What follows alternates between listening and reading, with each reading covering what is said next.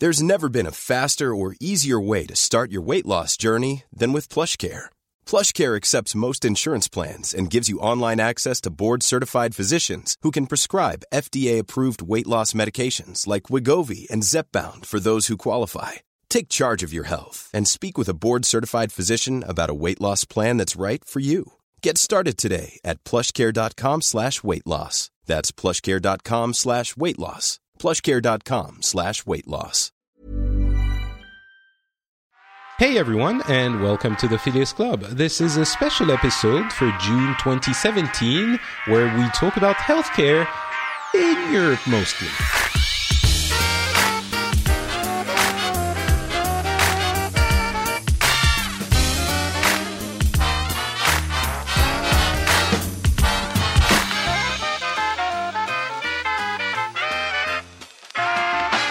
Hello, everyone, and welcome back to the Phileas Club. The Phileas Club is, as most of you know, I'm sure, a show where we get people from different parts of the world and different cultures, different countries to get together and talk about what's been happening in the world in the past month or so. That's the regular episodes we do, and they're fascinating. You should go and listen to those too.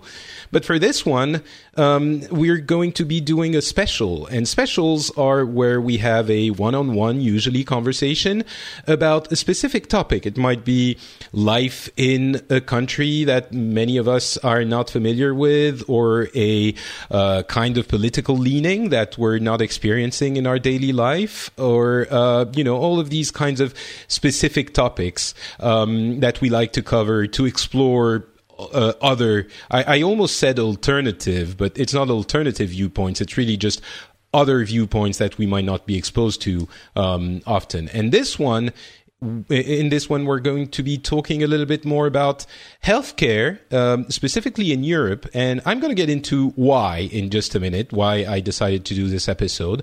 Um, but first, let me introduce, well, I guess myself. My name is Patrick Beja. I live in France and Finland.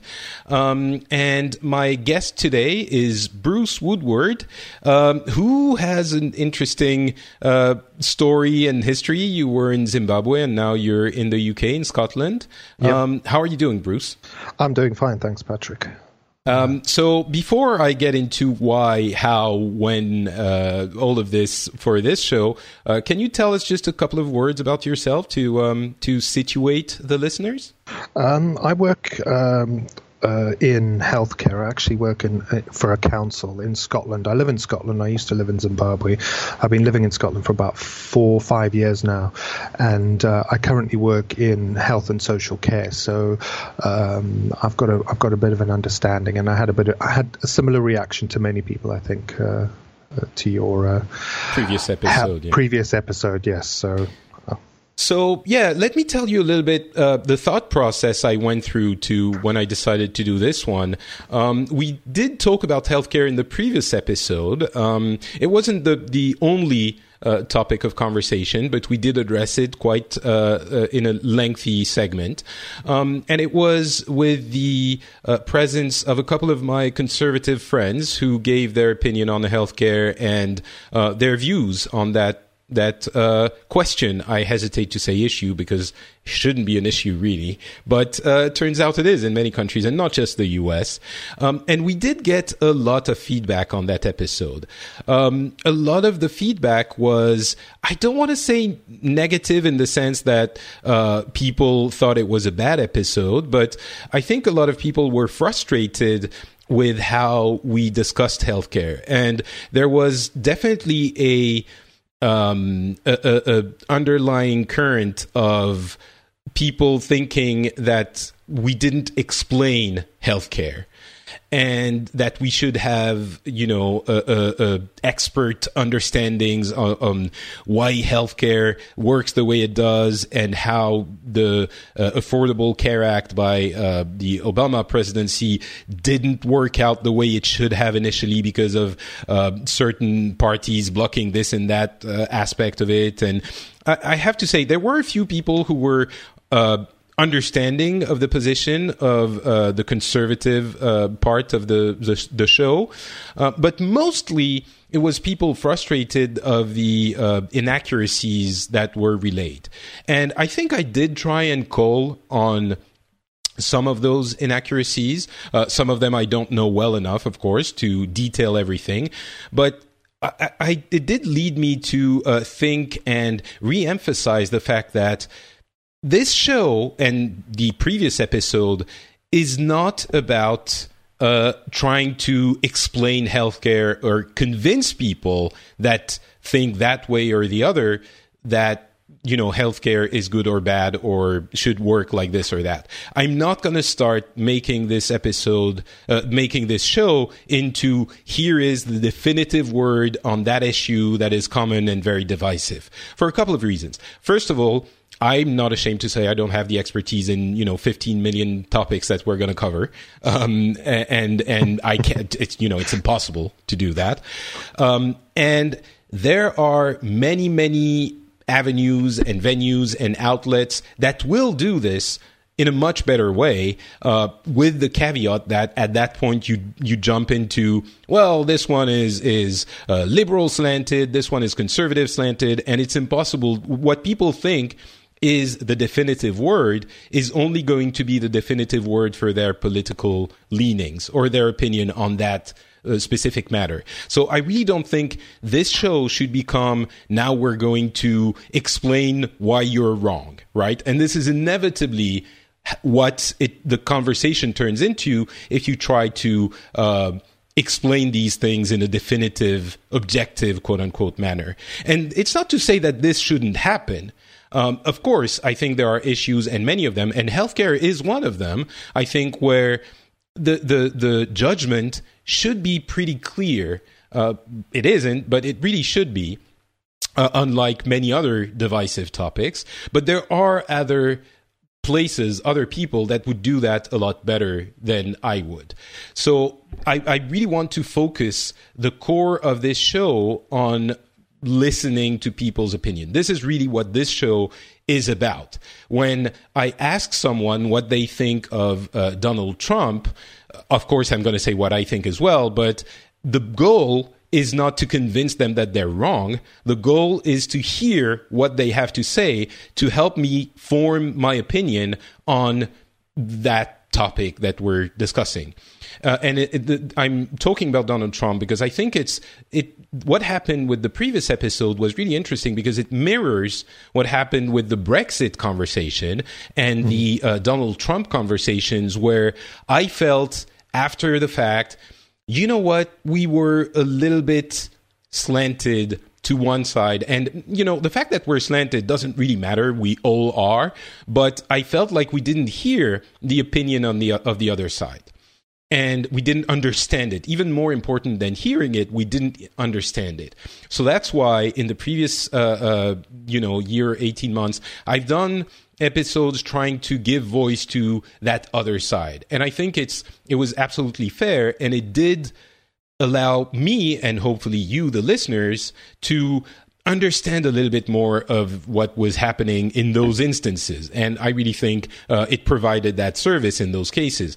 And the reason I'm saying it mirrors things uh, today is that in the case of the previous episode, we talked about healthcare in a way that I think uh, was a little bit slanted as well, but then on the other side, I'm very much on the liberal side, but I think the overarching um, tone of the episode ended up being uh, uh, on the side of the c- conservative view, and the the reasons why the I was contesting, but I don't think we we quite show we show. Uh, we didn't quite show why uh, I think healthcare is important and works. Um, so we're not going to explain it again, um, and we're not going to go into you know, oh, but the Canadians actually don't go to the U.S. for this or that, and there's some you know high level healthcare that works well, and if you want to get uh, care for specialized uh, uh, procedures, you can do that faster in the U.S. Or that's not what we're going to get into. I think we're going to get into what our experience in Europe is of healthcare, so that maybe we dispel a few myths that uh, Americans and some others have about healthcare. Uh, but that's not the goal. The goal is to tell the listeners what how we experience healthcare in the real world. That's the g- great uh, uh, aspect of this show that we talk to real people, not journalists, politicians, you know, whatever. We we get the uh, feeling from the ground. So hopefully, I mean, that's I think actually a tall order. We'll see wh- if we manage to do it. Um, but I hope we at least manage to give uh, listeners uh, a glimpse into how it works for us. So all right, that was a long introduction. Um, but I think it was necessary. And let's, I, am not exactly sure how we're going to approach it, but uh, we're going to try. And let's start with uh, giving the talking stick back to Bruce. And uh, can you tell us a little bit how, you know, you experience healthcare where you live with the good and the bad and, and you know, all of it? I think. Um I think uh, before I go into it, I, I just want to say three three things I've sure. noted while you're talking there. One is I think it's very important not to uh, fact check people hard. And you know this is not a fact check and i'm not you know what what what the guys said on the last podcast is not wrong. It's their experience. So i definitely agree with that. Um, and that's the second thing is you know i i feel like they're not seeing the whole picture. Um, you really need to have a look and experience how uh, life is uh, in different places to really, really understand what it's like. Um, and the third thing is just just a small note on what I do. I'm a I'm a statistician. I do numbers uh, and stats, and I'm not going to present them here. I'm not. I thought about bringing all sorts of numbers, but that's not the point here. Feel free to throw in one or two here and there. I, I, could do, yeah. I mean, I'll, I'll, i can give a few headline things, but I'm not an expert on delivery, and uh, even within even within my uh, my team, my, um, my the area I work in, there's debates within the experts of how to deliver healthcare, um, and are moral issues around where the money should go. Um, and and you know that's that's that's a big question in itself. So. Um, I think what I'm gonna, what I will speak about is the overall arching, overarching figure of. I think the Americans call it single payer, um, but it's what um, we in the UK have is, is the NHS, the National Health Service, which obviously was founded back in 1940 something, 48, I think it's the year my dad was born. So 48 or 47. So, uh, and that was set up with the, with the view that anyone who needs healthcare can get it. Um, it's you know, and it'll be the best quality that is available to the system, and um, it is a basic human right for people to get healthcare.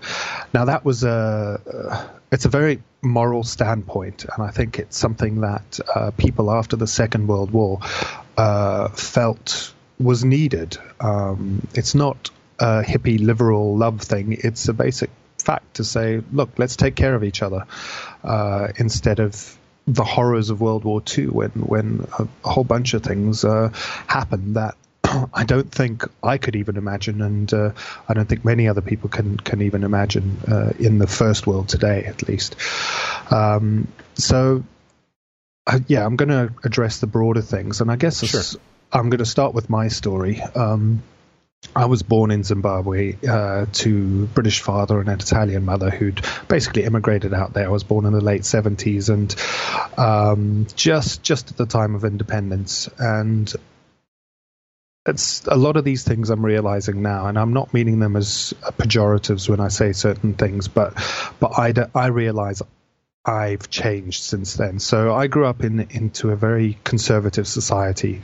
Um, it was very uh, strict in uh, I, like the schools I went to uh, were very much um, like uh, British boarding schools, except we, you know, I wasn't a boarder myself, and we'd have uniforms and we'd have prefects and we had head boys who did this and that, and uh, you could couldn't walk on this lawn, you couldn't walk on that lawn, and there was a very strict structure in in in who you spoke to and how you spoke to them. And you know there was no calling teachers by first name. It was mr mr milne and mr that and mrs that and and all that. It was very very much that. That, that i'm all in favor for.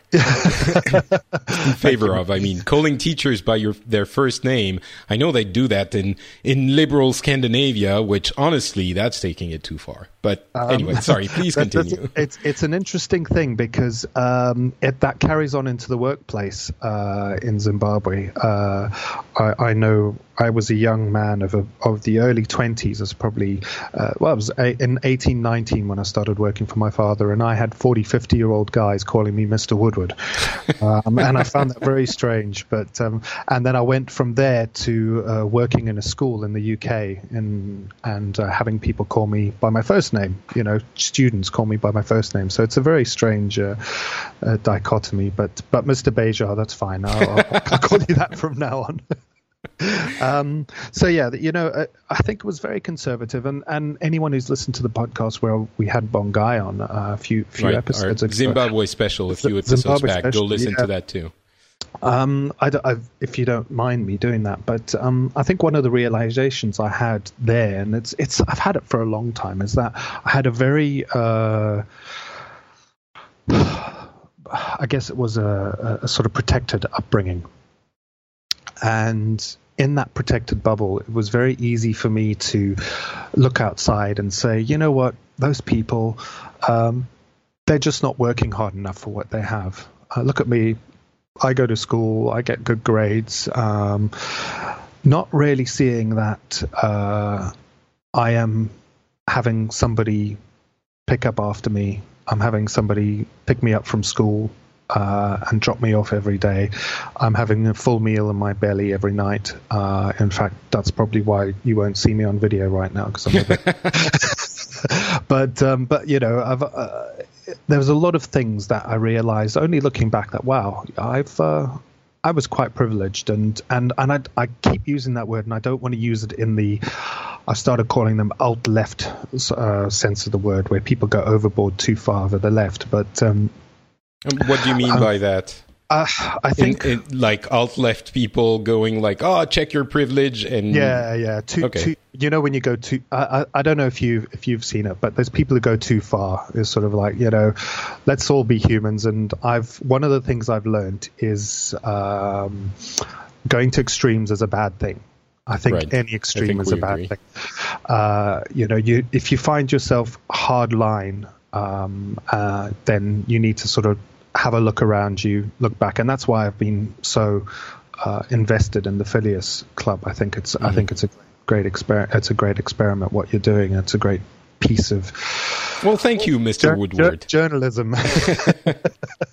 um, I don't know what you want to. Is it journalism? It is journalism. I, it? I guess maybe. I don't feel I've earned the right to call this journalism. You know, it, I I don't have the the the the kind of uh, work ethics i think that would anyway that's a that's another that's conversation another, but uh, right so um, so yeah. so yeah i grew up in that bubble and then um, I, I swore i'd never leave zimbabwe and uh, and i left um, in the early 2000s because uh, being uh, it was very strange. Being uh, the minority in the country went from the reality suddenly hit once once the uh, political situation changed, and while there were a lot of atrocities, uh, there's a lot of sense in what happened uh, in Zimbabwe on the on the ground. In that uh, there were injustices done for years and years and years.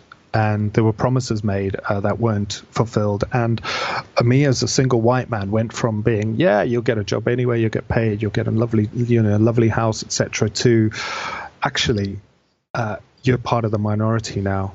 Uh, we've recognized that, and um, we're going to give other people a chance before you. And at the time, I, I saw it as a.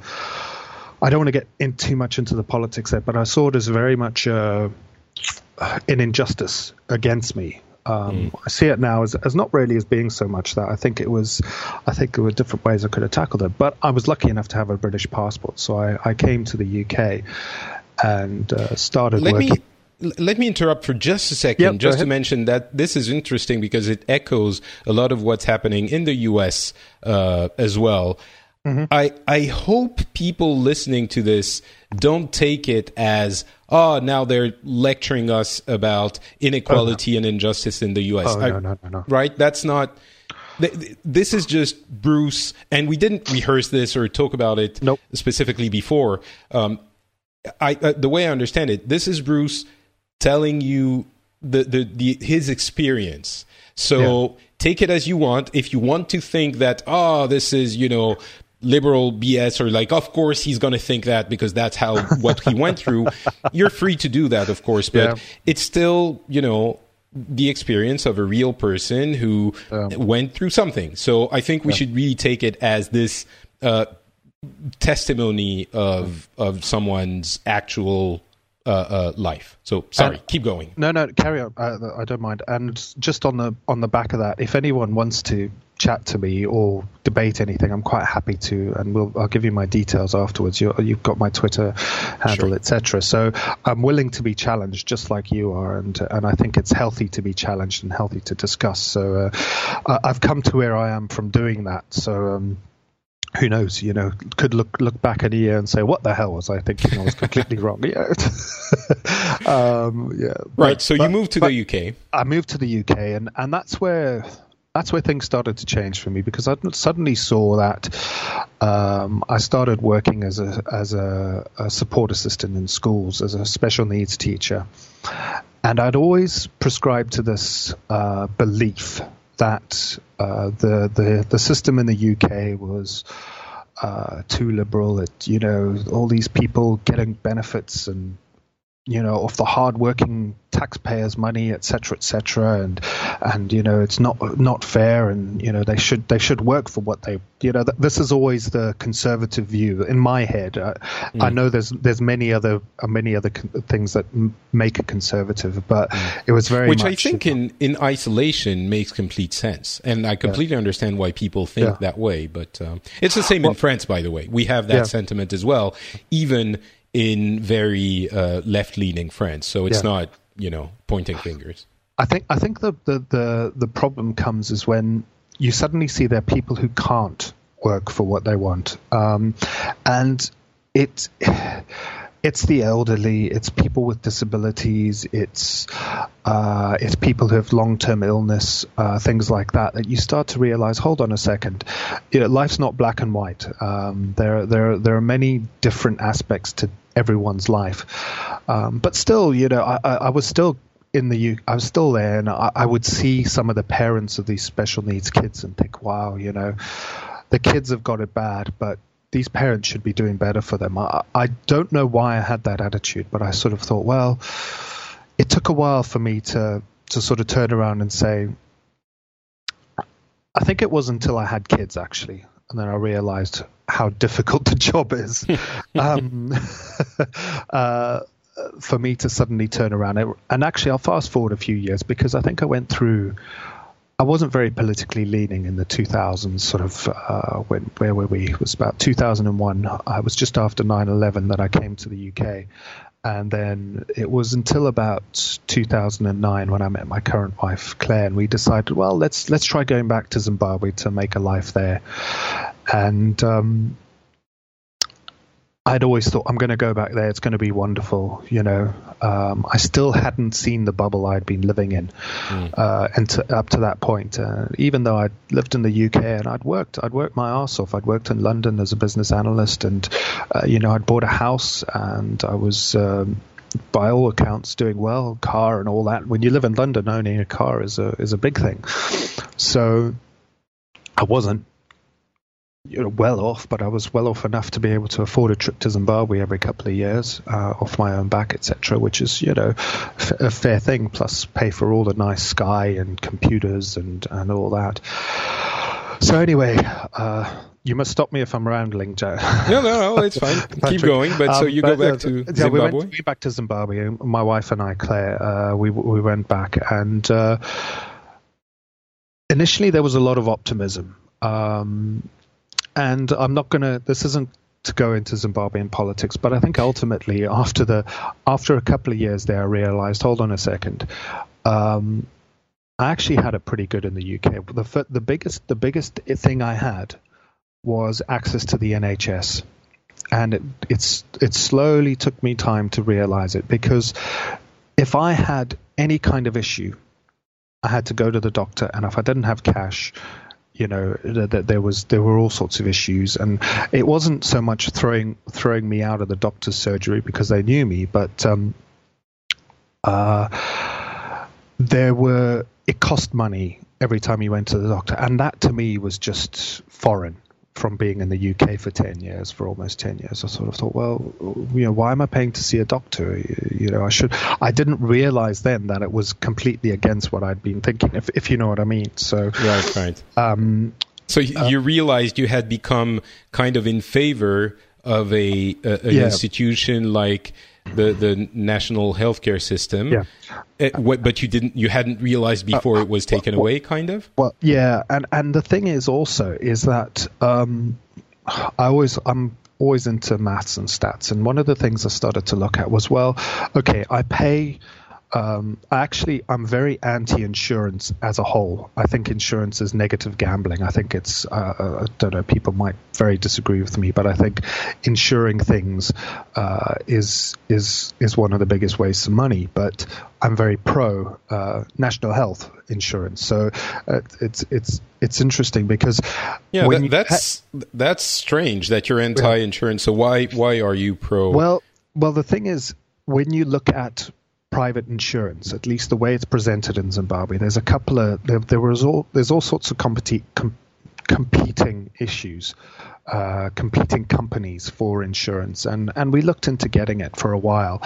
Um, and one of the biggest things was you know you pay in for a year, but you can't claim, claim any services for that first year, etc., or you can't claim certain services and uh, pre-existing conditions. We know that we know that term now, don't we? um, and you know that sort of thing. If you have any pre-existing conditions that included mental health issues, um, they wouldn't cover you for certain things, but yet you'd still pay the same amount into the insurance. Um, and what it worked out to is, I would we we would be paying more to private insurance companies than we were to the national health uh, that than we were paying collectively to the NHS here. So just very quick sums, you know, we suddenly saw, well, we're paying more money for private health in Zimbabwe than we were for the national health contributions we paid in the UK. And but that's a common. That's a common. I mean, I, I think even the people in the U.S. who don't hmm. like the single player payer player, the single payer system, uh, know and understand that you're going to be paying more to insurance companies than you are to um, a single payer. But at least you choose whether or not you want to, um, and, and still. So Oh, I'm, I'm, keep going. I'll, I'll well, add well, other things. The, the ultimate, the ultimate, the, sh- the, upshot of it was that uh, we realized that we couldn't uh, afford to pay for insurance, um, right? Medical insurance. So we thought, well, look, you know what? We won't pay for it, but we'll pay for individual things. So when we went to the doctor, uh, we'd pay 50, 50, US dollars a shot, you know, every time the doctor saw us, etc. Yeah. And um, and then you know, it it it's it worked out to be cheaper for us to do it that way. Um, and that was a choice we made in the in the situation we were in. Um, but one thing we weren't prepared for was that when we decided we want to have children, um, we realized that in order to get covered to have that child, um, we would need to be insured for a whole year before we even got pregnant, before we initially right. got pregnant. I don't know if that works that way in America, but, but I'm that's hoping the way not. But but that, that's the way the insurance companies work. They say, you know, if if you're looking to get pregnant, uh, mm. they, they wanted us to be on their books for a year, right? So that we don't just pay start paying insurance just to get pregnant because um, the cost for a for a normal pregnancy straight out the box, no no problems whatsoever. That was a very unfortunate way of putting it. Actually, um, the the the it, it worked out to five thousand US dollars. Now I was making about one and a half thousand a month. Mm. Um, in Zimbabwe. So five thousand US dollars. That's a significant just, just for a normal yeah. pregnancy and, and, no complications. That's assuming there's no complications. I think it was one or two nights in the hospital at the most, maybe just one. Mm. Um, and we thought, wow, okay. My personal situation, uh, and, and and I'm just I'm filtering it out just for my personal situation with healthcare. Now I'll, I'll expand in a bit, mm. but my personal situation was like, okay, well, maybe we should have taken insurance two years ago. uh, but we haven't. And now we're in a situation where you know Claire got pregnant, and we thought, wow, um, we have either have to scrape this money together or um, look into our choices. Uh, and and then, and then if, if, so, yeah, go. It's you know I think this illustrates one of the issues with not having compulsory insurance for everyone. And that's something I tried to say in the previous episode. You don't know what's going to happen to you. Yeah. And you make choices. It's it's really making choices that are not good for you. And the argument is for some people, well, then if you're an idiot, you have a right to be an idiot. But really, it's not yeah. that simple. I mean, yeah. it's it's you're playing with people's health here, and yeah, exactly. And and some people said, you know, ah, oh, but of course you're gonna get uh, you're gonna get the care you need. They can't throw you out the oh. the hospital. First of all, they'll treat for the immediate issue, and we've gotten a couple of very poignant uh, uh, replies and comments on this. They'll treat you for the immediate thing. They'll get you out the door, but then you're not going to get the actual long-term treatment you need. And on top of that, it's a hit for the hospital is one of the things that people kept saying. And yeah. it's a hit for the hospital. Where do you think the money comes from afterwards? They're going to make other patients pay more, you know, to compensate for that. So it's i mean yeah it's not it's not a good system but so can yeah can you finish but let's get back to how it works in the in the UK and in, well, Europe well, afterwards which you're well, comparing think, but well what I'll go back to just the way I think Zimbabwe is a little little probably a little uh, harsher than it would be in the US I think there's more backup systems in the US mm. uh, but in Zimbabwe it is literally if you cannot pay uh, for for the private health, you go into the public health system, which, uh, as you can imagine, in is not that great. It hasn't yeah. been that well supported, and um, and can be an issue. Uh, so, so, and I do so, want to talk about how the public system works in Europe. At least my experience in France, because I want to dispel a few uh, misunderstandings or wrong ideas, but okay. we'll get into we, that. We, can, we can definitely go into that. Um, so yeah, that that was my experience, and and I know people listening are going to say, like you say, oh well, you know, should have planned ahead and should have made this and should have done or, that. Hey, this is Zimbabwe. And, and, yeah, yeah, you know, and but I think it, it illustrates to me the the health the the the paying of the um, having to get health insurance. It's like you said in in the um, in the last one when you talked about car insurance. People are forced to pay car insurance. Uh, because it might affect someone else. And this is the issue: was that we decided we got pregnant. Now it's not that child's fault that um, me as a parent decided not to get health insurance. It's not that child's fault. It's not my son's fault that I'm an idiot. Um, but it's them who are going to suffer the consequences if something goes wrong in the pregnancy more most likely you know that child's the one who's to going to have to have the issues. And i seen i've seen it in zimbabwe where somebody is in a car crash or somebody has a health issue that's nothing to do with their life choices. You might argue any number of things are, are to do with their life choices but they're then in a situation where they desperately need health care they desperately need to go to hospital and they don't and they end up either dying, which happens. You know, you, the, the, you, you, it was mentioned that people aren't just left to die, but somebody who is old, maybe 60, 70, sitting in their home thinking, oh, I've got a bit of a pain in my chest there. Well, I'm, I'm not going to go to the I'm not going to go to the doctor or the hospital because I, I don't want to have to pay all the money. So he's just going to sit there in his chair, and 24 hours later, somebody will come by and, and realize, you know, the poor guy's died of a heart attack, mm. which could either that prevented. or you know, long term illnesses or something. You should oh, get yeah. treated, you don't. Or I, I mean, yep. it really feels like we're being. I think some people are going to hear this and and hear, well, they're being over dramatic. We're really it's, not. We're oh. really not. Um, and I I don't think I can convince anyone. All we can do is say this is the experience we have. Yeah. And and to get back to that, I think some people will think, well, you know, it, it's too. Exp- I think the two mis uh, uh, misunderstandings or false ideas is it's too expensive and mm-hmm. it doesn't work. Okay. Um, well, yeah. the the two things I'd say there. If we come to the, so we come back to the UK. Claire and I decided one of the one of the reasons was because of the NHS, and we thought, you know what, there's a good system here and it works, and we're both U, U, uh, UK citizens, so we're eligible for it, etc. And it does work, and it is affordable. Um, it's just. It, I just want to mention it is hmm. affordable for the country.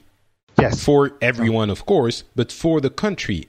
Healthcare yeah. is less expensive when you have a single payer system. And yep. you you you know the numbers, so I'm sure you you can attest um, to that. Um, I mean, it's obvious. It, it is. It just it, is. It is. It, any way you look, you will find the numbers on the internet. Uh, it is cheaper to have a single payer system where everyone contributes. It's not about it's not about insurance companies. We don't. Uh, this is something that was missed, I think, in your last episode. Is uh, there was like, oh, and you, one of your uh, guests was saying, well, you know, um, insurance companies uh, pull out and there's a disaster. Well, there shouldn't be insurance companies involved. It's not up to uh, an insurance company to be uh, giving someone care or money for care. It should be all under the, a national health service that's managed, so the money goes directly to the health service, and and then they use it as and when they see fit. Now, there are many. There could be many many things you could pill, pick apart and and I living in Scotland I'm quite lucky because our national health system is actually doing quite well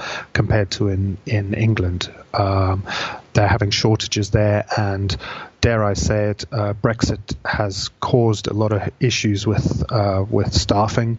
Um, it's also causing issues with staffing in the care sector. Yeah don't don't get me started on that. I'll start I'll go for that. Um, but but um, it is affordable uh, and I I had the I had the figures here, but they're not here. Uh, for, the, for, the, actual um, healthcare. I don't know if you if you're interested in knowing the different. Uh, sure, you can give us a couple of figures just to uh, illustrate, but. Um, uh, I, I actually I've lost well, the document, Patrick. But carry on. Yeah. So the the fact that it it works from a financial standpoint, I think, is difficult to dispute with any kind of seriousness. Um, yeah. And and we did make that point um, in the last episode. I think something that was uh, mentioned a few times was in different forms was, but it doesn't work. You know, there's this big fiction that you don't actually get good healthcare in these kinds of systems. You know, with the idea mm-hmm. that uh, it's very slow and people from you know Canada come down to the U.S. to get healthcare, which no, it's not really that. You know, a few people might do it for specific procedures, or if yeah. they have a lot of money, they'll get in front of the line for some things. But overall, it's a mischaracterization to say Canadians want to get their health care in the US. I mean, there are probably a few instances of specific cases that you can throw at us. But if we talk about Europe and if I talk about France, mm-hmm. I think we need to understand what we say when we say it works. Um, are mm-hmm. you going to get the best possible healthcare in the world for everyone in the country? No, absolutely no. not. No. That is, of course, not the case. So, you know, if if you want the best healthcare in the world, you might I, am guessing you will probably stay in France anyway, but you might want to go to a private clinic, which mm-hmm. you're allowed to do. You know, you can, yep. you can do that. They that you have private clinics and you can um, go there and get that kind of treatment. It it's it doesn't prevent you. They don't disappear because you have a um, national health system. Um, what will happen, however, is that if you need something done it will get done um, in in the quote unquote important care. So there are things that aren't uh, uh, covered by the regular national health care. Uh, dental work is usually very poorly covered. Um, yeah. Eyes work is very poorly covered. You'll get like I don't know. 30 euros for a pair of glasses that will cost you two and two and a half hundred.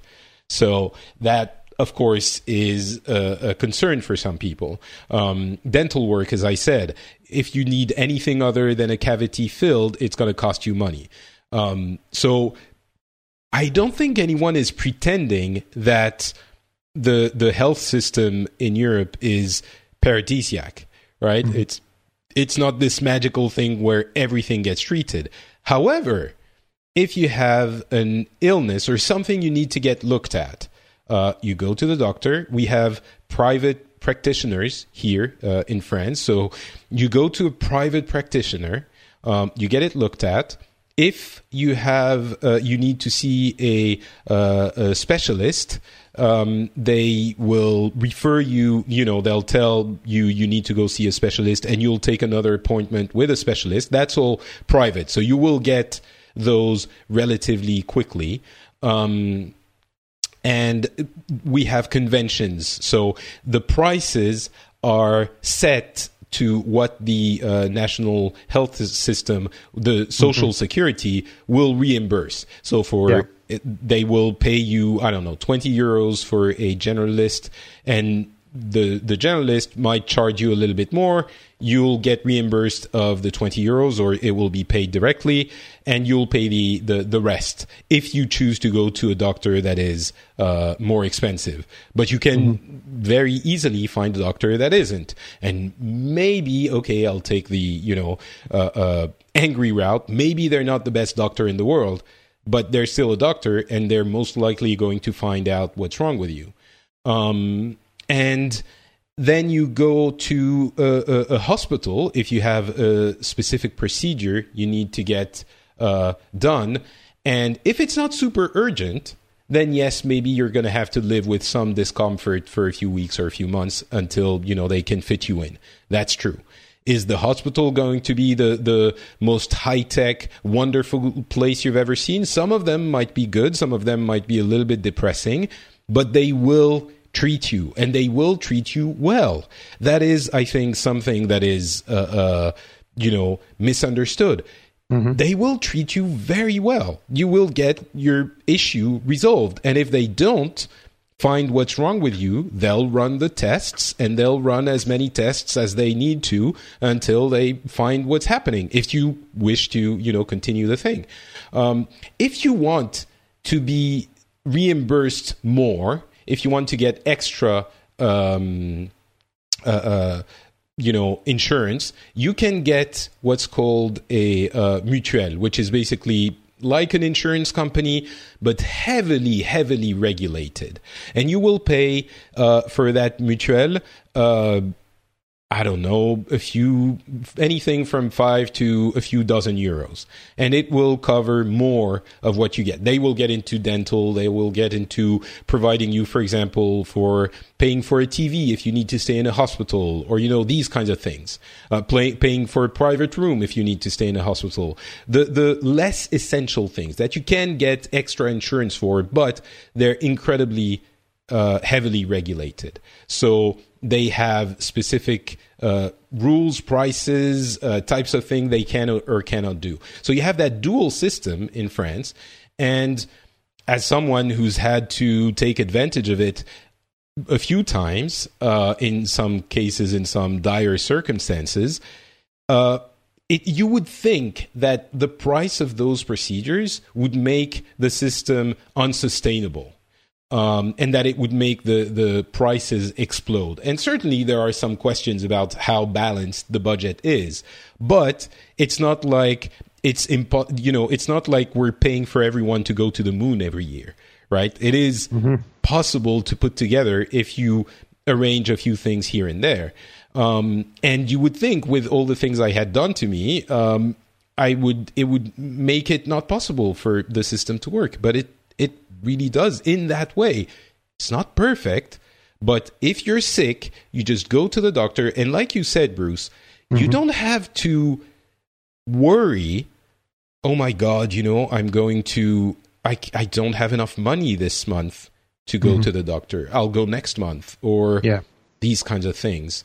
Um, so I don't know if I'm painting a, a, good enough picture of the French system, but uh, can you get back to you were saying you sort of change your mind about it, and you well, so you think it works uh, I, in the I, UK too? It, it, it, does. I mean, the, the UK system is. Uh, I was actually looking, just comparing. Uh, France has got a higher rate of private insurance um, schemes than, than the UK. In fact, it's one of the highest in one of the highest in uh, in Europe, uh, from what yeah. I could see here. But um, because of that dual system, the private yeah. insurance uh, are are very every almost everyone has that thing. But it, as I said, it's a few dozen euros or so uh, per person, and it is incredibly regulated. They don't do what they want at all.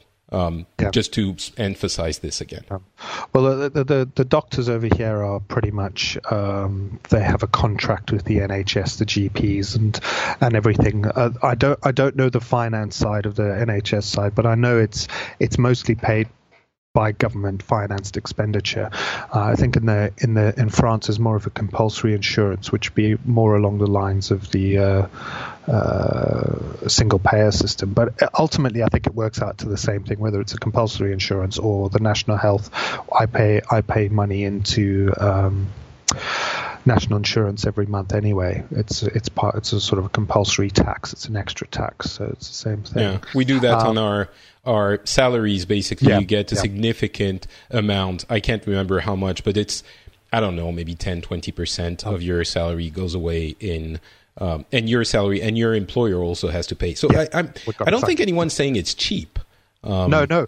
Oh, it's not. But if you if you if you start looking at uh, at the actual figures and the, the there's a I'll I'll give you the links you can you can um, put it on the show notes. But uh, there's a very good uh, visual here of how the current healthcare expenditure is as a percentage of GDP for the G7 countries as a whole, and you see that the USA spends a lot a lot more money on um, on healthcare. Can you give us a, the figure? Well, in the USA alone, it's it's almost it's 16. I'm just looking at the graph. I don't have the actual numbers, but it's just over 16 percent of healthcare expenditure. Uh, of GDP. of GDP, whereas in the UK it's below 10%. In France it's just under 11. And in fact, when you look at government compulsory expenditure, the governments in the USA are paying along the same amount of lines as uh, as the European countries per person. The the deficit is made up by private and voluntary expenditure. So the people who are paying for it is not the government. The government's not paying extra in the USA. It's the actual people getting this getting the services. When you start to really drill down into it, it's not and this this is the issue and i think a lot of people think well if we're all paying into it then we're paying for people who don't want it. Well this is what's happening with insurance. Insurance is exactly the same thing except the insurance companies are betting. They're using you as a as a racehorse? yeah as a racehorse. Yeah you are a racehorse. They're they're they're betting that you are not going to fall over and need money. But in order to do that they need to put the odds in their own favor so they will work the odds to say, right, you have to pay this amount of money so that we make money out of you in the long run.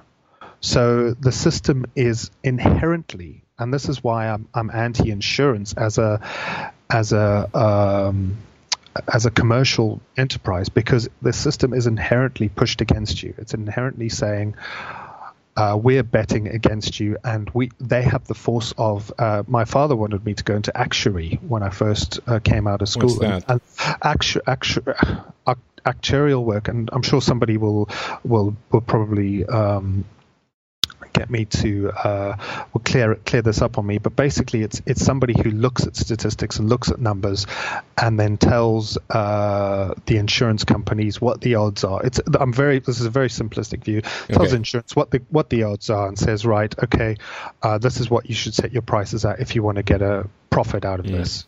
So. so in, on the NHS, there is no private entity that is involved. Um, well, you can you can uh, get private healthcare, but you have to pay for it. And um, I was lucky enough when I lived in London, and I think it's a reason why the penny didn't drop for me too much then.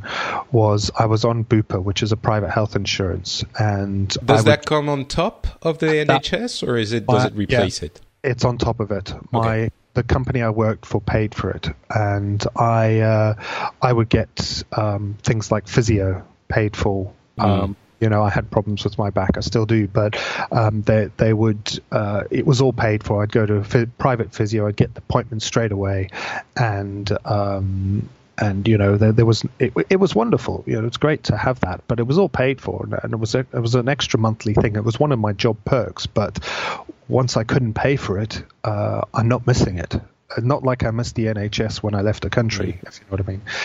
Um, so, so, so uh, how does the NHS work? Do you go to a private uh, GP, and or do you go to a hospital? Do you have to wait for three weeks before you get into uh, a well, doctor's office? Or uh, no, at the moment. Um, it's probably about if you need to see a GP, if it's not urgent, you can see them within the week. Uh, and that's a normal doctor.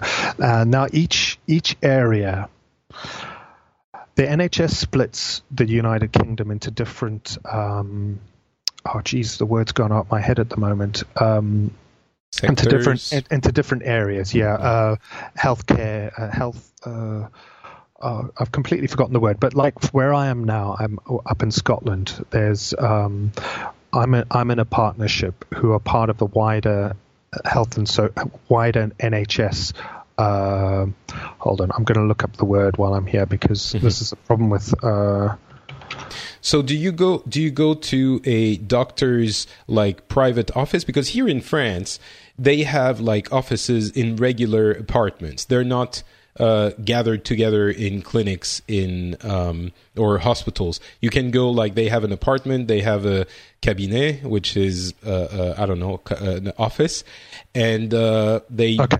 they they you go into a private building, go to the third floor, ring a bell, and uh, someone comes open the door, and you get into it, and they have like their equipment, of course, but so they, it's completely completely quote unquote private and they often get together four or five or six people to get an apartment and furbish it for that yeah. kind of uh, thing but yeah that's how it works you don't necessarily okay. need to go to the from the for, for the basic stuff, of course. But uh, for, for the way the, the NHS is, the way the health, primary healthcare is set up here is that the doctors are uh, set up in health centres mostly. They will have mm. uh, purpose-built buildings. Um, sometimes they're in they'll be in situations like that, but they are uh, there will be places that are funded by the NHS, from what I understand. Now, this could change within different health boards, um, and uh, so I am I am assigned to a certain uh, GP when I move into an area. So by my okay. postcode, I'm assigned. So I need to phone that GP when I need something. I don't know how different that is, but there's a so how that person specifically. You can't open the phone book, find a doctor, and go to see them, which is what we can do in France. Well, I I would assume I would possibly. But you need I to pay them. The NHS is no, not going to pay for if, it. If I'm on holiday, and this has happened okay. before. Uh, before I actually moved up to Scotland, uh, when I when when when I came to visit, I needed to see a GP, and they will see you, and it'll be free of charge. But they will um, they will have to get your records from down in in mm. England where I was, etc. Okay. And there's, there's, all sorts of data protection issues there. So yes, it is possible. I mean, I could. So why are you assigned one GP then? Is it just? Oh, it's for ease of administrative well, stuff? It's not. It's can not you change if you don't like that person? Can you request a change? It's it's not the GP I'm assigned to. Sorry, it's not the GP. I'm assigned to a practice to the practice okay. as a whole. So in that practice, like where I am, there's uh, about seven or eight GPs, and I can request to see a certain one, but that may mean it takes a bit longer to be seen by a doctor. Mm or I can just see whoever's available. Um, I also have a system of, uh, they call it uh, out of hours, where you can phone out of hours and there'll be a, a doctor on call who will uh, give you advice, or there'll be a nurse who can give you advice. We've used that before with my with my son, where he's had a certain reaction. They'll say, "Okay, do this and this. If you don't, you need to take him to A and E, which is accident and emergency, or you know, you take him to the hospital." Um, and that's the other thing. So we have these GP practices that are scattered around the, the countryside, and then there's there there will be uh, a main hospital which will be used almost as a center, and that hospital is then that's where we went to. You know, they've got a maternity ward there, they've got a children's ward, they've got a mental health ward, they've got uh, different hospitals that have different things. For certain things, we have to go through to Aberdeen, which is a two-hour drive away, um, and and you know that that's that that was for the royal that's the children's children's hospital specifically uh, you know if there's long-term issues and and that sort of thing so not all hospitals will have everything um, but most will have the basics you need there, and then they are they sort of uh, they're referred to by the GPs. Mm. Um, so not... let's say let's say you get you know a pain in your chest and you go mm-hmm. to your GP. He runs a few tests. Uh, he sends you to a specialist. Maybe for mm-hmm. so for us the GP. Uh, will refer you to a specialist, as I said, mm-hmm. and the specialist you can take an appointment in the in a hospital, but you can also go see a private person that will yeah. and it will be reimbursed and that private person will also be working in a cabinet and they will uh, you know receive you in a regular building in Paris. So it's not like uh, hospital type centers. Uh, and if you need a procedure or long term something, they can refer you to a hospital. You will go there in the UK, if you need, you have a pain in your chest, go see your GP. He says, okay, you need, you know, a procedure done or long term uh, mm-hmm. uh, treatment, like medical treatment. Mm-hmm. Um, do they okay. refer you to a hospital or do oh, you? It, it, I think it would entirely depend on the um, on nature. The, the, the nature of what you've got. If you've got uh, I've had a personal experience where I've gone in and my son had an issue, and the GP then he saw us right away. Uh, we went in. Uh, it was sort of um, it was almost after hours, and the GP saw us and said, "Okay, right, he's not happy with what he's seeing." He referred us immediately to the to the hospital. Um, so we then had, you know, we then drove my son to the hospital, which is about the two hours away. Oh, no, no. This was the smaller hospital. Not the. It's not a small hospital. It's the hospital we have in our area. Um, and they then saw him there, and uh, it was only later on that that he needed to be moved to the bigger hospital, mm. uh, where they've got the specialist care, and that that was a, it was a specialist unit for, for, for what he had, and it was a very uh, unusual circumstance. So that was he was taken there by ambulance. Um, so you know it was these how, how did you pay for this? Did you pay for? Didn't pay anything at all. Right. Nothing okay. at all. And in fact, um, we had to stay a couple of nights in Aberdeen, which is about two hours drive from here. And uh, I was fully prepared to pay for a hotel for us to stay overnight there while he was in hospital. And there was a charity that actually paid for rooms mm. within the children's hospital for us to stay in. Um, so privately funded. it was privately funded yeah. charity, but one of us was allowed to stay in in the hospital room with my son. Mm. So we didn't pay a thing for this. The, the the ambulance ride we didn't pay anything for. The nothing, nothing at all because right. um, it's all covered um, under the NH, uh, under the NHS Grampian, which is the the health board that covers our area. you know uh, so I had uh, you know experiences with hospitals recently. My dad was mm. very ill over the past year, um, and for those who don't know, he passed away a few months ago. Um, and so he was in and out of hospitals for very serious conditions um, mm-hmm. over the past, especially uh, the the last six to three months of, of his life. And we we would go there to the hospital, get into the room. He would get a private room. It was a really great hospital. Um, and we would pay for internet. Um, mm-hmm. I think TV might have been included, or we would okay. pay for that as well. Oh, so yeah. it came to, you know, a few dozen euros a, a week. Yeah.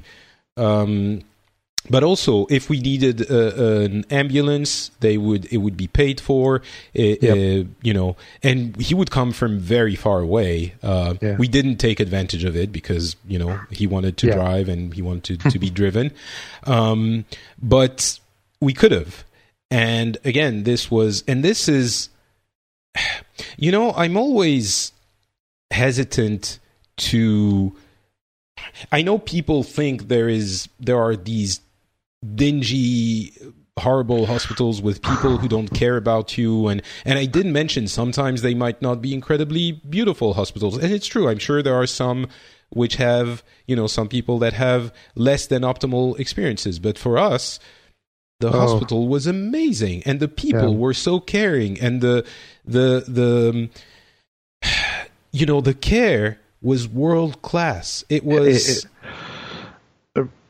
I, I can only mirror that, Patrick. I think the, the nurses and the doctors that I've dealt with uh, within the NHS have all been absolutely fantastic. You know that they are they are people who are doing.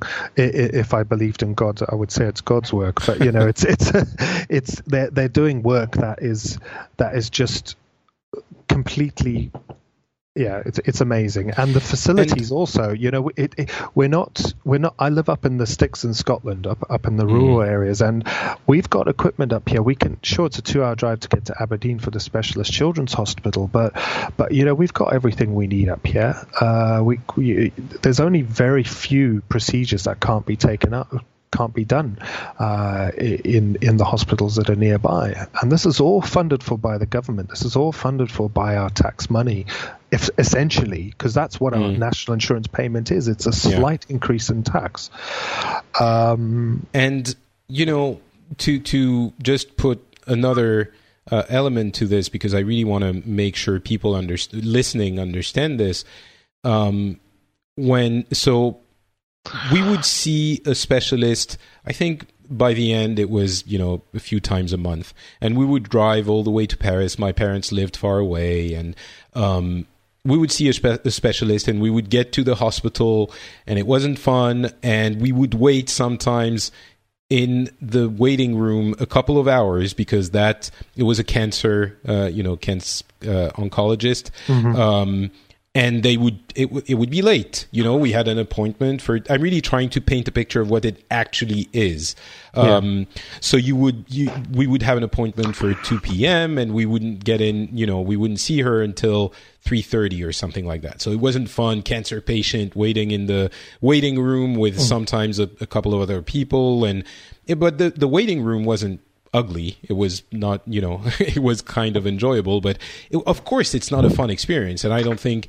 hospitals aren't fun, but she, it was so, she was really, and it wasn't just that doctor. All of the doctors were so caring. When my dad ended up passing away, I sent her main oncologist, uh, his main oncologist, I sent her a, a, a, thank you note for how patient and understanding and all of it she she was, and everyone at the hospital you know, we have an image of hospitals with, you know, the, the, overweight nurse that will throw stuff on your table and like be like, oh, you do this, and doctors that don't take the time to listen to you. The doctors would take time out of their rounds, you know, yeah. to come sit down, listen to my dad when, you know, two years ago when he was, it wasn't as critical, listen to him, hear what his problems were, like actually sit down and listen. Just if they knew there wasn't a lot they could do, or like just listen to him. And they were like interns, uh, like actual doctors who would do that. And I, I really, the reason I'm talking about this is that I want to um, emphasize the the quality of the care we're getting because I've said a number of times, yeah, you know, it might not be the best, it might, and it it's not necessarily always the best, but it's also there is high quality care yeah. as well and overall. So I really want to make that clear you you might not be having the Rolls Royce service for every single person, but you mm. at least you're getting a taxi for everyone. And this is what this is kind right. of how I say it to everyone. It, it, it's you know, you're not having somebody being picked up by a limo every day, but you're getting them picked up at least, and you're getting mm. them on their feet. And at least the guy who's driving the car is a friendly guy, and it's a clean car. And it, you know, if I was to take an analogy, I think that would be one right. that I would use. And I think people who pay for insurance, for, for, the impression I've gotten, I haven't got any experience with the American system, but I think there's an expectation there that the more you pay, the better it is. Uh, you know, the, and that's insurance uh, as well as anything. And my experience, at least in Zimbabwe, is that's not the case. And this is something else I wanted to go and say is that when you're paying insurance for things, it's very easy, and I have seen it. I've seen it done, and I'm sure I'd like to hear if this is experience of people in America, but uh, where people have um, been told by an insurance company, "Sorry, you're not covered for that condition." Even I think that's been, a pre- pretty common knowledge. Yeah, yeah you, have you've paid in all this money your whole life, but actually, we're not going to cover you for that and and they'll leave you uh, to have to pay for it. Now that doesn't happen under the NHS. What you might have, what you might have, is slightly longer waiting times for certain things.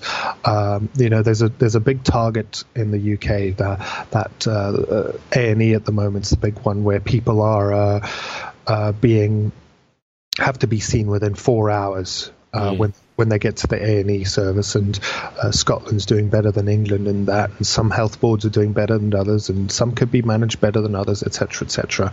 Um, but you know, when we're talking about figures in the 90s, uh, that's nine out of ten people are seen within four hours, and in fact, my experience wherever I've been is I'm seen within 10 15 minutes when i'm in when i go to an a&e department and they are clean and well kept areas um, so I can only, and, and I, I hate to make this sound like an echo chamber, but I can only back up what you're saying in your experience in France is that the doctors, the nurses have always been good. The the equipment's good, and in fact, uh, I will link you this um, this this this website and and just because it gives some good high level figures. It's it's on from the Scott uh, not ScotGov. It's the main um, statistical uh, information. You can get it from the government, and if you have a look at life expectancy in the USA um, per, and you map that against health spending per capita, you can see in America that people are live, I think, just under 79 years as the health expectancy, and they spend six thousand pounds per capita, six thousand pounds per capita uh, in the USA, and they live the life expectancy 79, whereas in the UK we're just under 3,000 and it, life expectancy is 82%, just under 82, to say 81 to be to be thick. So you know, that to me gives an indication that hold on, you know, somewhere if you look at this graph, the American system there's something going on there. It's a massive outlier. It's way out. It's lower than the ones, you know, you got ones that are life expectancy is almost up to 84, and the most they'll pay is up to 5,000 pounds per capita, whereas the USA is well over six. That's not well over six thousand. Actually, it is. Sorry, the line's a bit thick, but it's mm. well over six thousand, and they're under eighty. Um, yeah. So you know, that there's something going on there in America. There's something there where, and the the the money for me is not going towards making people better. Mm. That's what I see when I look at the numbers. This is I, you can you can come and talk to me, and I will talk about the failures in, in NHS that need to be addressed. I, I think there's also. Can, can we talk about this for just a second, just for the sake of? Uh... um, I, I I think um, there are there's too much politics involved. That's the that's the opposite end of uh, of it being a government. Mm. You know, in, that, in what in what sense? Um, the government, for me, and this is my statistical side of it, is they will focus on a certain number of measures. Uh, they will sort of say, um, like a big one we've got at the moment, they call it uh, bed blocking. It's delayed discharges. It's when people are in hospital, um, and this is where I work in health and social care. They're in hospital, they finish their treatment, they're due to be discharged, and um, they then have, you know, they, they, they need a care plan to take them home so that they can live at home. So they need a carer twice a day to do this and that, um, and that's all. That's all done by the social work side of it, uh, and sometimes there's a there's a tension there between health and social care. In that, um, health might say somebody's discharged when they shouldn't be and so, uh, is ready for discharge, and there's all kinds of political things around that. But what the government will do is they will look at one figure. So they will say, for the month you've had 14 people who were over two weeks delayed discharge. You know, what's going on mm. here? This is terrible. They will focus on that, whereas they could have some some other area that's been completely ignored that really needs to be looked at. Like from for my from my perspective, it, it would be uh, things like uh, preventative care and things like that, you know. Mm. And that's another thing that you, you touched on when you were talking to um, to the guys is that a lot of the benefits we get is from preventative spending. Um, a lot of the things from from uh, we get are from. Sorry, I've gone back into benefits again. I'll go. I'll go. Uh, so yeah, so that that'll be it. And then we get government funding cuts. Uh, they'll cut. They'll cut certain areas. They'll move money around, mm. Uh, etc. But then there's also. And I don't want to go into it too much, but like I said, internal politics between how doctors, GPs see the uh, uh, see the see the hospitals, and uh, we have big mm. problems with data sharing uh, between the different systems. Right. Uh, we, we, you know, it, I, you may have to explain your problem to seven or eight different people along the way mm. because they're not allowed to share data between them. Um, and then there's also waiting times are another thing. Uh, I think I don't have the figures on American waiting times. I wouldn't know what they're like, but uh, we have issues here with some of our practices because of the way they are and the population and and the, the pressures they have. Uh, you may have to wait a couple of weeks to see a doctor if you're um, if your query isn't urgent, you know, if something isn't urgent. But then in saying that, you can go to A and E, and one of the issues that that's happened is is that too many people have gone to A and E for things they shouldn't do because there's the doctors. Anyway, it, there can be pressures on the system um, when when people see it as a free service, they will then take advantage of it too much, and that puts pressure on it that doesn't need to be there. So there's an educating that needs to happen, mm. and I think that's happening. Um, and it's well, not. I would say, uh, yeah. yeah, I would say I'm sure. Maybe it's happening. Let's say it isn't. You know, okay. It's still a better overall system yep. than yep. what we see in in countries that don't have single payer, yep.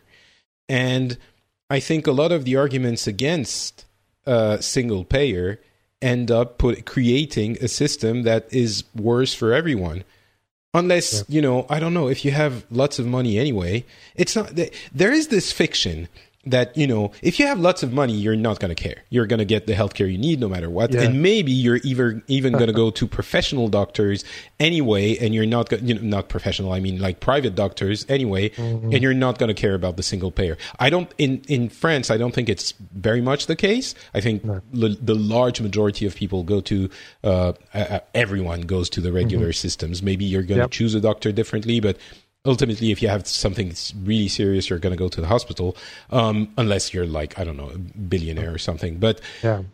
there's this idea that if you're struggling or if you're a medium income family, then the, the, having a single payer system is going to to to make your life more difficult because you're going to pay for stuff that you don't need. Yeah. And I don't know how to explain it, or I don't think we should repeat it even again, but that's just not true. You're gonna, yes, you might not need it for three years, but then out of the blue, you're gonna need it, yeah. and if you don't have it, you're effed. Yeah. Um, and I, okay, we shouldn't make this into convincing uh, again, but I, um, I, think it's it's just a it's just a question of what I would say to people is experience it.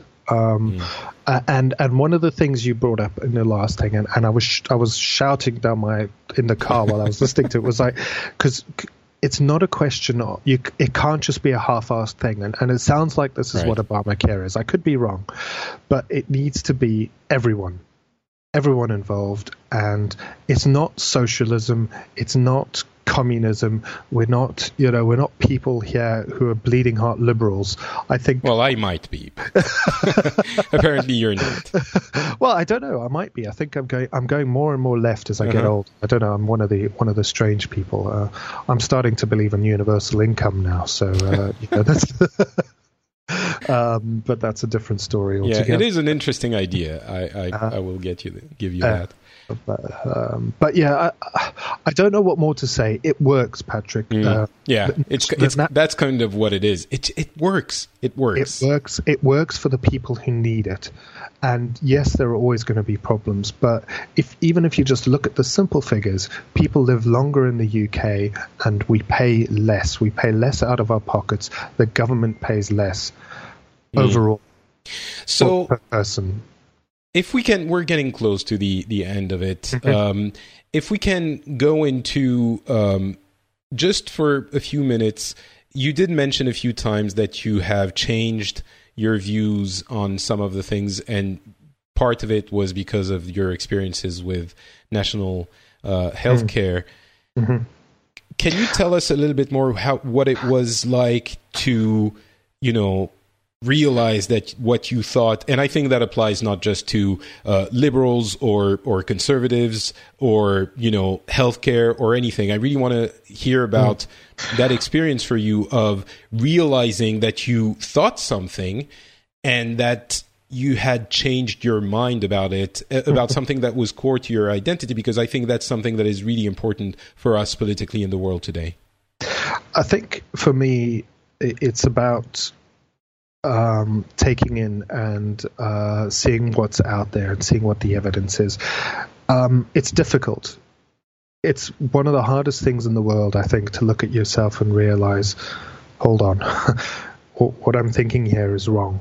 Um, what I'm thinking here is not the right way. It's not what what is not what should be, um, and I can understand why people don't like it. It's it's interesting that any any company you ever go to, uh, anytime they get a new senior manager, they'll go through a series of how to understand change, um, and they'll tell you about the mouse that stole my cheese. I don't know if you've heard of yeah. that, but every I don't time. remember exactly what it is, but I've heard that story a few every, times. Yeah. I've seen it so many times uh, that you know they bring that out, and change is difficult. Um, but I think in the world, especially as it is right now, we need to be open. And for me, that's always been my issue, and doubting myself can be it's a double-edged sword. You know, sometimes you look at yourself and think, right maybe I'm not right here, but sometimes sometimes you're not. Um, mm.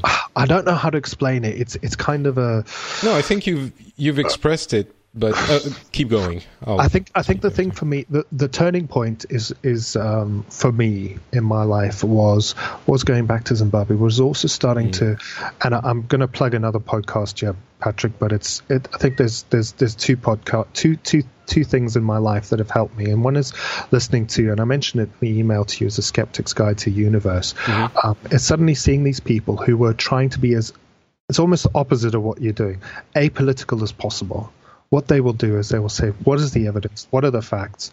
Right? What does the science tell us? And you know how how you know what does that mean for us as humans, etc., etc. Uh, and I I used to I used to believe in ghosts until I I ran a ghost I got, ran a ghost hunting company for six months. And really? To, uh, well, I had to stop eventually because I realized I was conning people. there was nothing there, you know. so you know that that was an example of like okay i'm going to go out and see what there is and I was like oh um, there's nothing actually here. There's there's nothing you know. You know I, what's I, what's really interesting in what you're talking about is that it echoes something that uh, we discussed a, a while back uh, it, it it was who was it with? I can't remember. Um, ah anyway, so it, we we ended up saying it is uh, the important thing is that you experience something. Yeah. Oh, it was with Wendy. Yeah. Um, yeah, yeah, the, yeah, the, way people change their mind is by experiencing yeah. it. Um, and I have to say, I have, if if only it, when we're talking about this show, my mind was very set on um, Trump voters you know, yeah. until I actually took the time to talk to them or to mm-hmm. talk to one or two. And I realized, okay, maybe I'm not, you know, I, I, it was, it wasn't easy to change my mind about all of this. I still have very strong opinions about mm-hmm. many of those things, including, uh, uh, you know, Donald Trump himself. But the things you mentioned in passing the idea of universal income.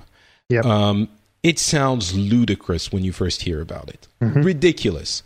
And if you hear about it a little bit more, I'm not saying it's great. I'm, I'm Mm-hmm. I think it's interesting, but Yep. going from f you, you idiot, like freaking communist moron, yeah. from the at the beginning and it takes a little bit of effort to listen and to think about it and at first when you start seeing well maybe your first reaction is to reject it it's like pff, whatever you know and experiencing it you're right is a, a the best way so basically what we're saying is that um, we should all uh, subsidize uh, Americans who don't believe in healthcare to come to Europe and experience it for themselves for a year Yep.